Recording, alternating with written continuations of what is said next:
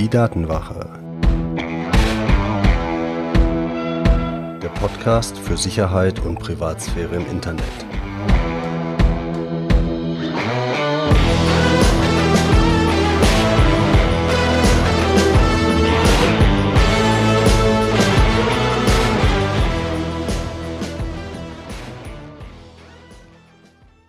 Hallo und herzlich willkommen zu Folge 29 der Datenwache. Ich bin Mitch und unser Thema heute ist, wie funktioniert E-Mail-Tracking?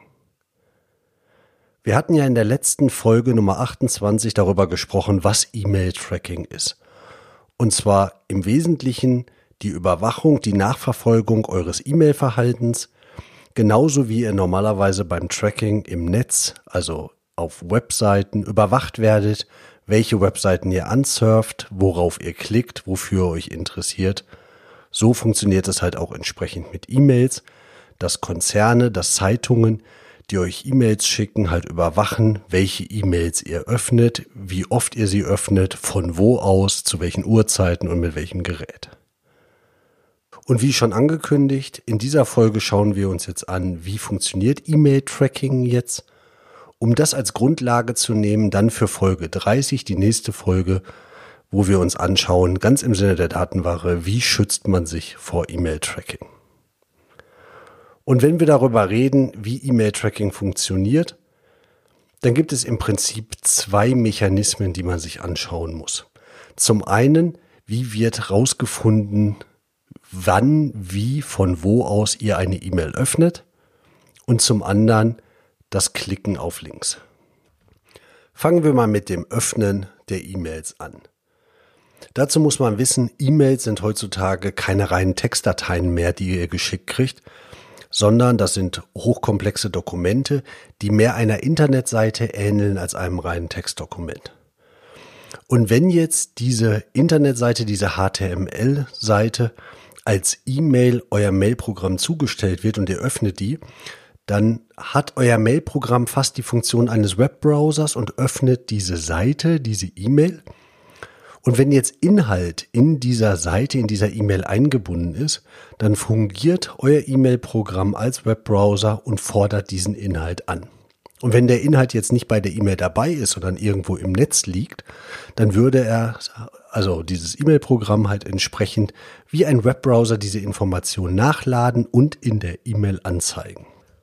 Und wenn das jetzt ein Bild ist, zum Beispiel ein Angebotsbild in einer Werbe-E-Mail, dann steht halt entsprechend in eurer E-Mail drin, wo im Netz dieses Bild liegt.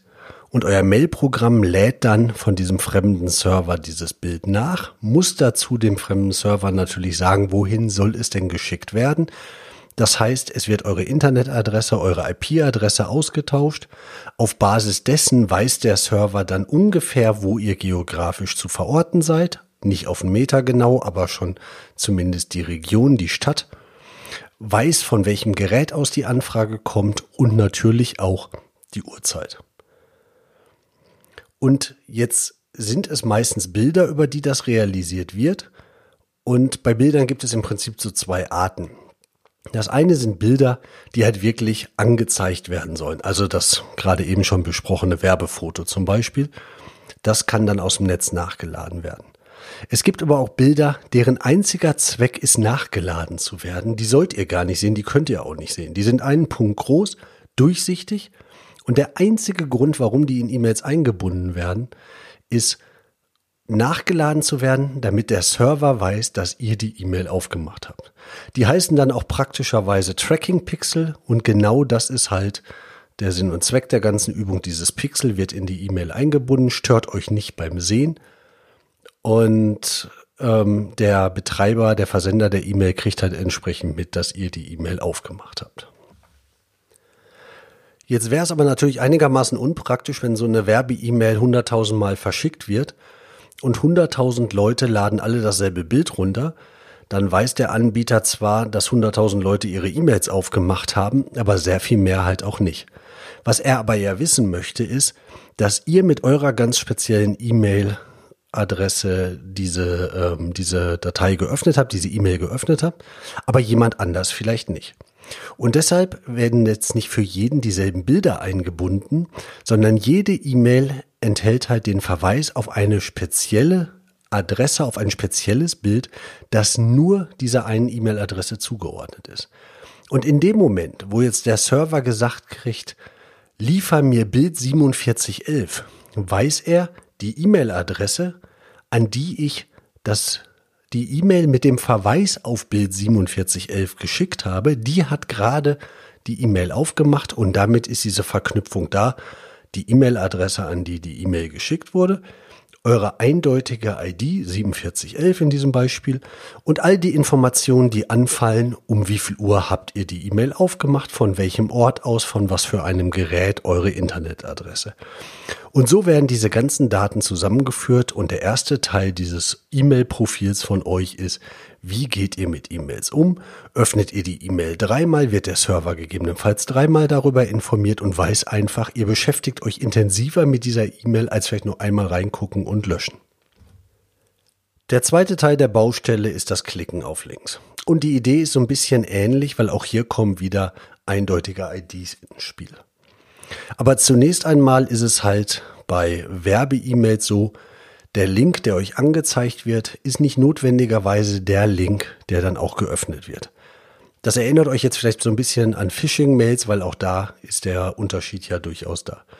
Das heißt, wenn ihr jetzt eine Werbe-E-Mail habt, die euch auf www und dann versandhaus.de leiten will und das steht so in dem Text eurer E-Mail, dann kann es gut sein, dass wenn ihr mit der Maus über diese Adresse über den Link geht, dass ihr die wahre Adresse angezeigt kriegt und die gar nichts damit zu tun hat. Denn typischerweise ist es so, dass ihr auf den Link klickt und dann wird eine andere Webseite oder eine andere Adresse geöffnet und die Adresse leitet euch dann weiter an die ursprüngliche, eigentlich, äh, eigentliche Zieladresse. Und die Idee ist einfach dahinter, dass diese Umleitung dafür sorgt, dass der E-Mail-Versender halt mitkriegt, okay, ihr habt auf den Link geklickt, in dem seine Adresse aufgerufen wird, und dann leitet er euch weiter auf die andere Adresse, da wo ihr eigentlich hin wolltet. Und damit diese Zuordnung funktioniert, enthalten diese Links dann typischerweise halt auch wieder eine eindeutige ID. Und da schließt sich dann auch der Kreis, ihr habt dann halt entsprechend auf den Link geklickt, es wurde eine Seite mit dem entsprechenden Link geöffnet. Dadurch weiß der E-Mail-Versender, okay, die E-Mail-Adresse hat halt entsprechend den Link geklickt und dann landet ihr bei der Seite, wo ihr hin wolltet. Und jetzt muss das auch nicht unbedingt nur sein, dass das nur ein Unternehmen in der Mitte zwischen eurem Link-Klick und der finalen Seite ist, sondern manchmal habt ihr ja durchaus den Effekt, ihr klickt auf einen Link und oben im Browser flischen nur so die, die verschiedenen Internetadressen durch. Weil das kann durchaus auch eine Verkettung von mehreren Werbenetzwerken sein, die einander immer eure, äh, eure eindeutige Nummer, eure eindeutige ID weiterleiten und damit mehrere Werbenetzwerke darüber informiert werden, dass ihr diesen einen Link geklickt habt, bis ihr irgendwann bei der Seite landet, wo ihr hin wolltet. Und wenn dann diese Seite im Webbrowser geöffnet ist, der Link, auf den ihr geklickt habt, dann ist die Story meistens noch nicht vorbei. Denn unter Umständen wird dieser Webseite dann auch in den Parametern des Links, den ihr angeklickt habt, eure eindeutige ID mitgegeben, so dass ihr jetzt auf dieser Seite landet und eure ID, eure Kennung ist immer noch bei euch. Und auf der Seite laufen unter Umständen jetzt ja auch genau wieder diese Tracking-Skripte, über die wir schon so oft gesprochen haben und die ihr ja mit MyBlock Origin im Idealfall rausfiltert. Und diese Skripte erkennen jetzt diese eindeutige ID und da schließt sich jetzt der Kreis und das ist so der heilige Gral, möglichst viele Informationen zusammenführen. Das ist das, was ähm, Werbefirmen, Werbenetzwerke wollen. Weil ihr habt jetzt diese Tracker-Netzwerke, die auf der Webseite laufen, die euch durchs Netz verfolgen, euch immer wieder erkennen, erkennen, was ihr im Netz tut. Und auf der anderen Seite kommt ihr jetzt mit einem Link aus einer E-Mail mit eurer eindeutigen Nummer, mit eurer eindeutigen Kennung. Und diese beiden Sachen können jetzt zusammengeführt werden. Und jetzt seid ihr so in der Situation, dass dieser Werbetreibende, das Werbenetzwerk, der Konzern, je nachdem wer diese E-Mails verschickt, und wer da alles eingebunden ist, das sind ja durchaus mehr als nur das eine Unternehmen, dass die jetzt dieses Verhalten zusammenführen können. Wie surft ihr im Netz? Wofür interessiert ihr euch? Welche E-Mails lest ihr? Welche nicht? Wie öffnet ihr die?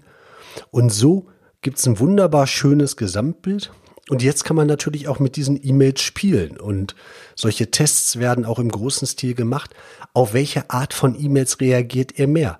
Wollt ihr Themen irgendwie vielleicht ortsspezifisch haben, weil ihr halt immer am selben Ort seid oder weil ihr auf Reisen seid, kriegt ihr gerade speziell, weil ihr jetzt eure E-Mails aus einer fremden Stadt öffnet, kriegt ihr vielleicht was Spezifisches dazu. Ihr lest eure E-Mails immer abends oder immer morgens, kriegt halt entsprechend die E-Mails gebaut und eure Online-Profile tragen natürlich dazu bei. Ihr interessiert euch online für gewisse Sachen, dann kann man das natürlich in der E-Mail gegebenenfalls auch gut bewerben. Und so gibt es halt verschiedene Sachen, die dazu beitragen, dass diese Informationen für eure E-Mails genutzt werden können, um euch bessere, also bessere in Anführungszeichen aus Sicht der Unternehmen Werbe-E-Mails zu schicken und natürlich umgekehrt diese Informationen auch für euer Online-Profil missbraucht werden. Und das sind meiner Meinung nach schon genug Gründe, um zu verhindern, dass diese zusätzlichen Daten von Konzernen, von Werbenetzwerken, von Werbetreibenden gewonnen werden. Denn am Ende des Tages, wenn wir uns für irgendwelche E-Mails eintragen, ist das das eine, aber überwacht werden, wann wir die lesen, wie wir die lesen, von wo wir die lesen, wie oft wir die lesen, das geht schlicht und ergreifend niemand etwas an. Und genau deswegen gibt's in Folge Nummer 30 der nächsten Folge halt eine ganze Folge nur darüber, wie schützt man sich vernünftig vor E-Mail-Tracking. Wenn du auf dem Weg dahin noch ein bisschen was hören möchtest und das noch nicht getan hast, die letzte Folge Nummer 28 gibt dir halt die Einleitung zu diesem Thema E-Mail-Tracking. Da erfährst du, was das wirklich ist, was die Gefahren dabei sind. Und Folge 5 kann ich dir ans Herz legen. Da geht es darum, wie Datenhändler nur auf Basis deiner E-Mail-Adresse tatsächlich damit Geld machen und Informationen über dich sammeln und dich daran identifizieren. Und du kannst gerne in der Zwischenzeit auf die Webseite www.datenwache.de gehen. Da kriegst du zu diesen ganzen Podcast-Folgen zusätzliche Links, natürlich auch ausführliche Texte, weitere Informationen und kannst dich über das Thema informieren. Und dann hören wir uns hoffentlich in zwei Wochen wieder und unterhalten uns darüber, wie schützt man sich vor E-Mail-Tracking. Bis dahin, euer Mitch.